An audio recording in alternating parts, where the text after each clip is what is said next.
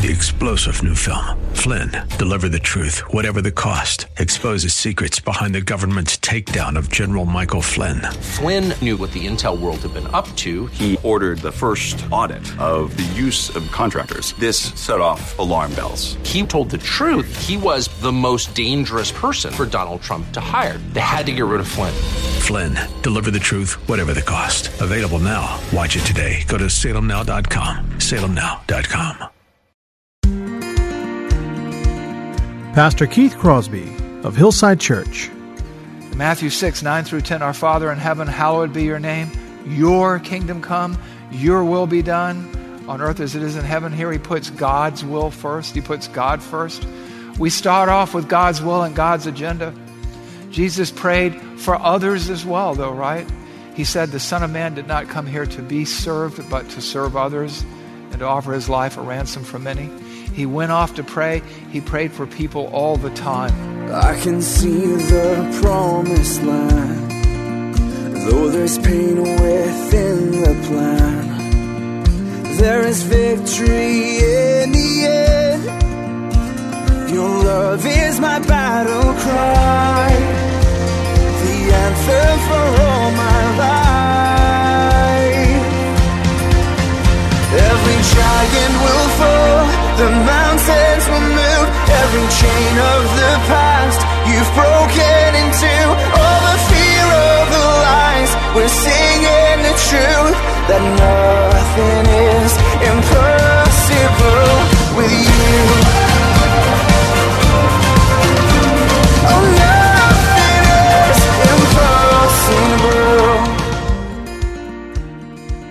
Hello and welcome to today's edition of the Grace to Live radio broadcast with Keith Crosby, Senior Pastor of Hillside Church in San Jose, California. We are blessed and honored that you've chosen to spend time with us today, and we would encourage you to follow along with us in your Bibles if you can. On today's program, Pastor Keith continues our study from the Gospel of Matthew entitled, Lord, Teach Us to Pray. So if you have your Bibles, please return with us to the Gospel of Matthew, chapter 6. Now, here's Pastor Keith with today's study. There are three answers to prayer. You see that in the Bible. There are three answers to any question that somebody asks yes, no, and wait. Sometimes we ask for something for God and He says yes. Other times we ask for something that we shouldn't have and He says no, like the perfect parent that He is. And other times there's delayed gratification.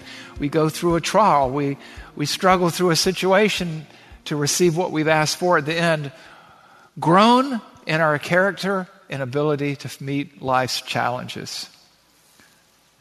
So, how can I really say that God only says yes to the prayers that are in harmony with His will? Does the Bible say that? It indicates that in a number of places, but it says it outright in no uncertain terms in 1 John 5:14.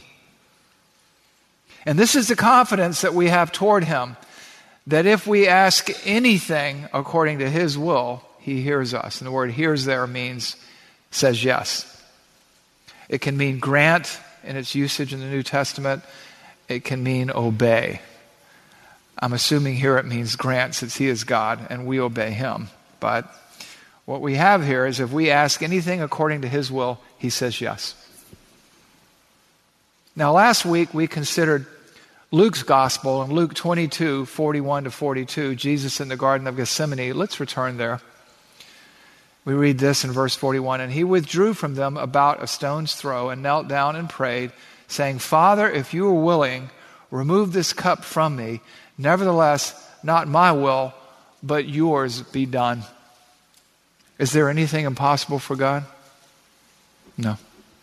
Right? But it was God's will. Yours be done. Here in these words, yours be done, we hear the echo of the model prayer. In this passage we're looking at today, your kingdom come, your will be done, yours be done on earth as it is in heaven. Like in the Gospel of Luke, Jesus in Gethsemane puts God's will first. Your, yours be done, Father. Prayer aligns us with God's will, not God with our will. He's God. We are the servants, the slaves. And yet we're his children. Where do we find God's will? How do we know God's will? How do we know what kinds of things to pray for and how to go about praying? That brings us to our second, our second principle or key or practice. The, the first one was make God's priority priority number one. The second is look to Scripture to find God's will for your prayers. Look to Scripture to find God's will for prayer. Where and how and can we learn to pray and what to pray for? We look in the Scriptures. It's loaded with examples, loaded with guidance. It's a rich resource. Look at with me at Matthew chapter 6 verses 5 through 8. Here we have instruction in the model prayer. And when you pray, you must not pray like the hypocrites. Don't pray like hypocrites.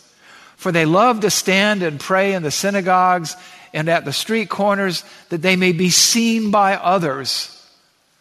Truly, truly, I say to you, they have their reward. They're making a spectacle out of themselves as, as far as they're getting. When we pray, we want to pray with sincere hearts, not to put on a show to impress other people, but to express our devotion and love for God. It's between God and us, not the world. And so he says in verse 6 But when you pray, go into your room and shut the door and pray to your Father who is in secret, and your Father who sees in secret will reward you. Now, let me tell you what's not going on here. It's not saying the only place you can pray is in your room. There's a principle here is that you pray for, for the right reasons, basically, with the right heart, with the right motive. It goes on to say in verse 7 And when you pray, do not heap up empty phrases as the Gentiles do for they think they will be heard for their many words. Do not be like them. And there are those who don't know God, and they come from different religions, and some of these religions you do chants or things like that. You work yourself into a lather. You know, there's one religion that has a prayer wheel, and you write your words on it, and you spin the wheel, and that's going to make all those rotations. He's saying, you know what? Don't do that. He wants you to pray from the heart. He wants you to talk to him from the heart. And so here's some do's and don'ts for prayer pray in the right manner for the right reasons, right? Don't make a spectacle of yourself. Don't do it for show. Don't do it to advance your standing in the faith community, whether you're standing on a street corner and, or whether you're jumping up and down in a worship service somewhere. You don't pray to show off. You pray to humble yourself before God and to demonstrate your dependence upon Him. It's an act of worship. And be careful not to fall into the trap of rote prayers, meaningless prayers that don't mean anything to you that you just recite over and over as you're going through the motions of religion.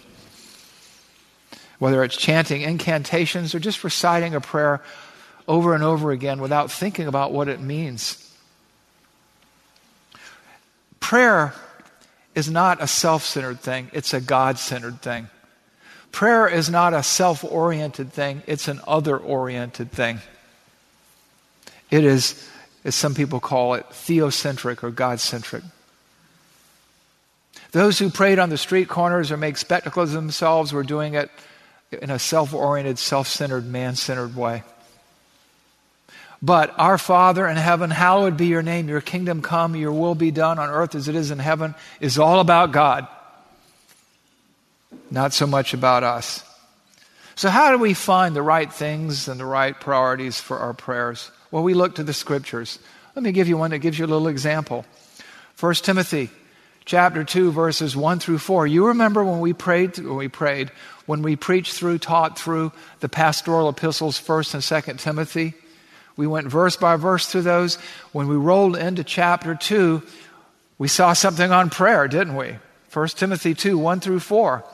First of all, then, First of all, then, I urge that supplications, prayers, intercessions, and thanksgivings be made for all people, for kings and all who are in high positions, that we may lead a peaceful and quiet life, godly and dignified in every way.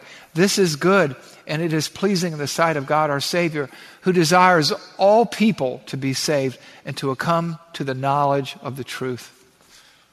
There's a lot going on there. First, then, speaks to priority Pray for, make all kinds of prayers for all kinds of people. And then he gives some particulars here. Pray for kings and those who are in high positions, people in authority, presidents, prime ministers, tyrants, dictators, emperors. Why? Because where there's good government, there's usually a stable society. It has a ripple effect. You see that, that we may lead a peaceful and quiet life, godly and dignified in every way. You pray for these leaders to come to know God in a life changing, eternity changing way as they are born again in Christ. This is good and pleasing in the sight of God, our Savior, who desires all people to be saved and to come to a knowledge of the truth. I'll bet Nehemiah last week prayed for Artaxerxes. And I'll tell you something else. You know, one of our goals as a church, as a church family, is to change this community one soul at a time with the message of Jesus Christ.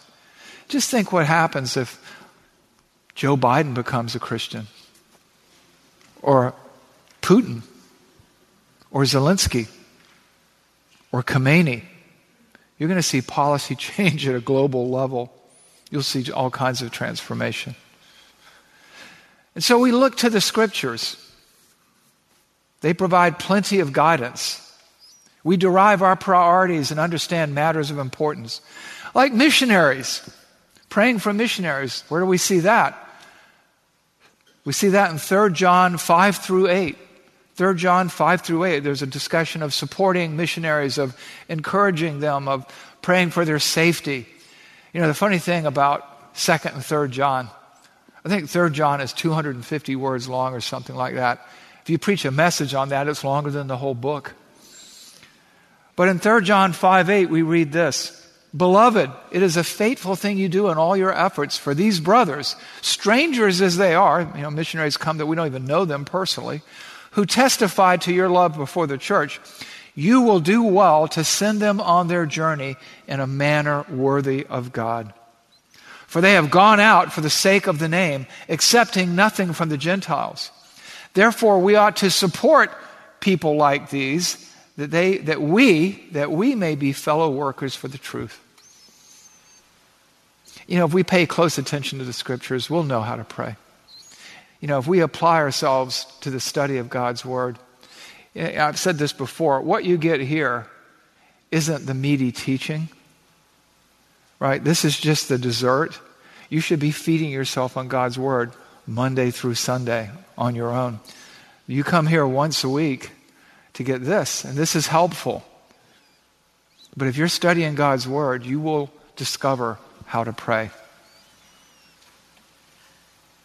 God's Word teaches us how to pray. I mean, Matthew 6, right? Matthew 6, 5 through 8. And when you pray, you must not, but when you pray, go. And when you pray, do not. Pray, and when you pray, pray then like this. God's Word gives us sufficient guidance. I mean, for, even reading Philippians, right? Do nothing from selfish ambition and empty conceit, but put the needs of others above yourselves, right? There's a principle there. So we put God for, we put God's will, we make God the priority of our prayer. We look to the scriptures to know how to pray and practice prayer. And then number three, Number three, key number three, principle number three, practice number three is we put others first in our prayers. Put others first in your prayers. We've kind of already been through this. It's kind of, so all this is interwoven and interconnected. It's almost seamless. And Jesus provides us an object lesson. In Matthew 6, 9 through 10, Our Father in heaven, hallowed be your name. Your kingdom come, your will be done on earth as it is in heaven. Here he puts God's will first, he puts God first. We start off with God's will and God's agenda. Jesus prayed for others as well, though, right? He said, The Son of Man did not come here to be served, but to serve others and to offer his life a ransom for many. He went off to pray. He prayed for people all the time. A few minutes ago, I mentioned Paul. Paul's prayers, right? Paul gives us an example of prayer throughout his epistles And, in, in Ephesians. You know, I love Ephesians. It starts off in Ephesians 1 with Paul just bursting into a song of praise for God. Blessed be the God and Father of our Lord Jesus Christ, who has blessed us with every spiritual blessing in heavenly places. And he just goes on and on and on. The first 14 verses are two sentences in the Greek. And then you roll into verse 15 through 18, and we get this instruction about prayer. We learn something from Paul about prayer, about how to pray. He says, For this reason, because I have heard of your faith in the Lord Jesus Christ and your love toward all the saints, I do not cease to give thanks for you, remembering you in my prayers. Verse 17, that the God of our Lord Jesus Christ, the Father of glory, may give you the spirit of wisdom and of revelation in the knowledge of him. That's something to pray for a son, daughter, friend, enemy, right? Fellow Christian. That the God of our Lord Jesus Christ, the Father of glory, may give you the spirit of wisdom and of revelation and the knowledge of Him. Having the eyes of your hearts enlightened, that you may know what is the hope to which He has called you, what are the riches of his, the glorious inheritance of His saints. He models a specific prayer he doesn't just say, God bless the Ephesians, and John doesn't just say, God bless the missionaries. Paul is implicitly and explicitly teaching us to pray with specificity for others. Paul's epistles provide a rich source of examples of putting others first in prayer. Colossians chapter 4, verses 2 through 4. He says this. Now, this is subtle, and this is, this is sort of a, a trick question on the test, if you want to call it that. Okay. Colossians 4 2 through 4. Continue, he says to the Colossians, steadfastly in prayer, being watchful with it in thanksgiving. At the same time, pray also for us, that God may open to us a door for the word to declare the mystery of Christ, on account of which I am in prison, that I may make it clear which is how I ought to speak now, notice something here. It sounds like Paul's asking for prayer for himself and his compadres, right? But you know what he's really doing ultimately? He's praying for clarity for the sake of those who will hear the gospel. He's praying for his hearers indirectly. He's saying, I want to be clear that I would speak the way I should. You know, he's in prison. He's writing from prison. He's not saying, Get me out of here. He's not doing that at all. He says, pray that God would open a door for us to advance his kingdom. He's praying for God's will, for God's kingdom. Your kingdom come. Your will be done on earth as it is in heaven. That he would speak in such a way that his hearers would understand and grasp the gospel, its gravity, its importance, their need for salvation. Paul asked for prayer that God's gospel would go out with clarity, that God would open doors to his gospel, that his kingdom would come, it would expand. He doesn't pray for his own glory, he prays for the glory of God. Another example of praying for others, once again, is the Lord Jesus Christ. And uh, again, Luke chapter 23, verses 32 to 34. Uh, this is the crucifixion of Christ, and this is him praying on the cross. Two others who were criminals were led away to be put to death with him. And when they came to the place that is called the skull, there they crucified him and the criminals, one on his right and one on his left. So, what's going on here? These two guys are crucified over here. The people who crucified him are before him. We already know from the other Gospels that they're hurling insults at him until one repents. And the Roman soldiers, look, you know, they've crucified tons of people. This is nothing. They could care less. And in verse 34, we read this And Jesus said, Father, forgive them. They know not what they do. And then the next sentence is telling. And they cast lots to divide his garments. You go to work sometimes, and to use a very complex theological terminology, you might work with a jerk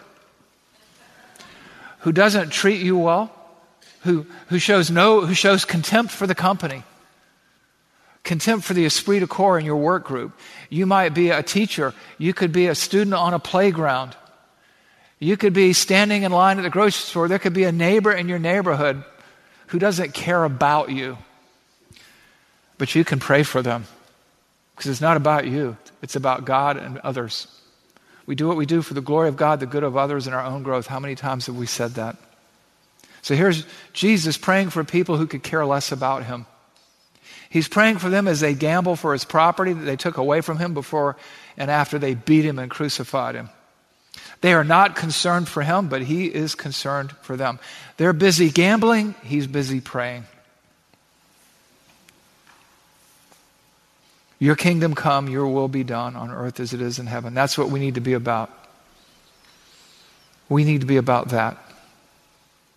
We don't understand how it all works. We've got our little piece of minuscule redemptive real estate, our corner of the stage on this unfolding drama of redemption. But God has given us enough information that we can sufficiently understand and pray on a need to know basis. Because prayer is, in fact, the slender nerve that moves the muscle of omnipotence. Prayer, somehow, some way, in ways that we don't fully understand, activates the power of God in our lives to expand His kingdom using common, everyday people like us to serve an uncommon, matchless, glorious God. So, what do you do with this? Well, let me just do right here. You can't see this. I got an invisible pause button here. I'm going to push it. Let me tell you what I'm not saying here. And I want you to understand me clearly. What I am not saying to you is that you cannot pray for yourself. You cannot pray for your own needs. I'm not saying that. I'm just saying to organize your priorities around God's priorities. I have one wife, two daughters, and two sons in law, and I pray for them. I pray for my oldest daughter who was in the accident. You know, I pray for her healing every day. Me with my vaccine injury and my one to two year recovery prospects. You better believe I don't like being like this. I pray for my healing. I had, to, when I go through all my tests and all my infusions and my chemotherapy trying to counteract the effects of the, what the vaccine has done, um, sometimes those tests hurts. One in particular, there's a lot you can do to me. I've broken lots of bones, you know, I've been in accidents and things like that. I don't scare easy and I don't break easy. But there's one test they were going to do to me I came that close to squealing like a four year old. And instead of squealing like a four year old, and instead of praying for the doctor, boy, I was praying for myself. You know, there's nothing wrong with praying for yourself. I'm giving you biblical guidelines that should govern your prayer life, generally speaking. So I don't want to be legalistic about this. I mean, Nehemiah, when Artaxerxes said, So what is it you want, Nehemiah? He says, And I prayed to the Lord God, and I answered the king He asked God to help him. So don't get me wrong, okay?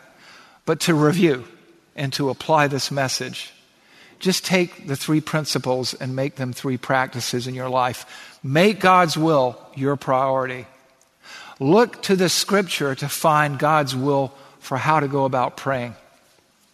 And put others first in prayer. Because indeed, when you pray, you pray to the highest authority in the entire universe, almost 8 billion people in this world, and the God of the universe inclines his ear to hear your prayer. Prayer is talking to God, and prayer does, in fact, somehow, some way, function as that slender nerve that moves the muscle of omnipotence. Let's pray.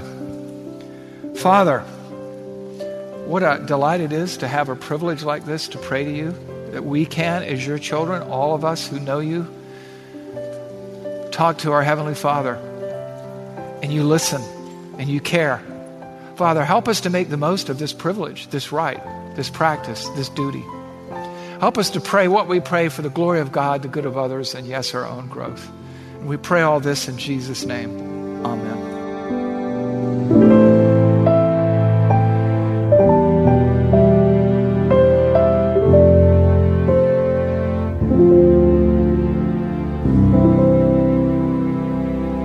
Pastor Keith Crosby on today's edition of Grace to Live. We are so blessed that you've chosen to spend time with us today studying God's Word. And if you'd like more information on Pastor Keith or Hillside Church, here's how you can connect with us. Our mailing address is 545 Hillsdale Avenue in San Jose, California, 95136. The church office telephone line is area code 408 269 4782. And you can connect with us on our website, which is gracetoliveradio.org. There you can check out archived messages of past sermons and also listen to Pastor Keith's weekly blog. And please remember that the Grace to Live radio program is a listener supported ministry outreach of Hillside Church if you'd like to partner with us financially. Again, all of these things are available to you on our website, gracetoliveradio.org. Also, like to remind you that Pastor Keith and the staff here at Hillside always look forward to hearing from you. So if you'd like to drop us a note, you can email us here at keith at hillside.org. Well, we hope that you'll join us again next time for Grace to Live. But until then, I'm your host, Kevin Reeves, and on behalf of Pastor Keith and everyone here at Hillside Church, it is our prayer that the Lord will richly bless you. And thanks for listening.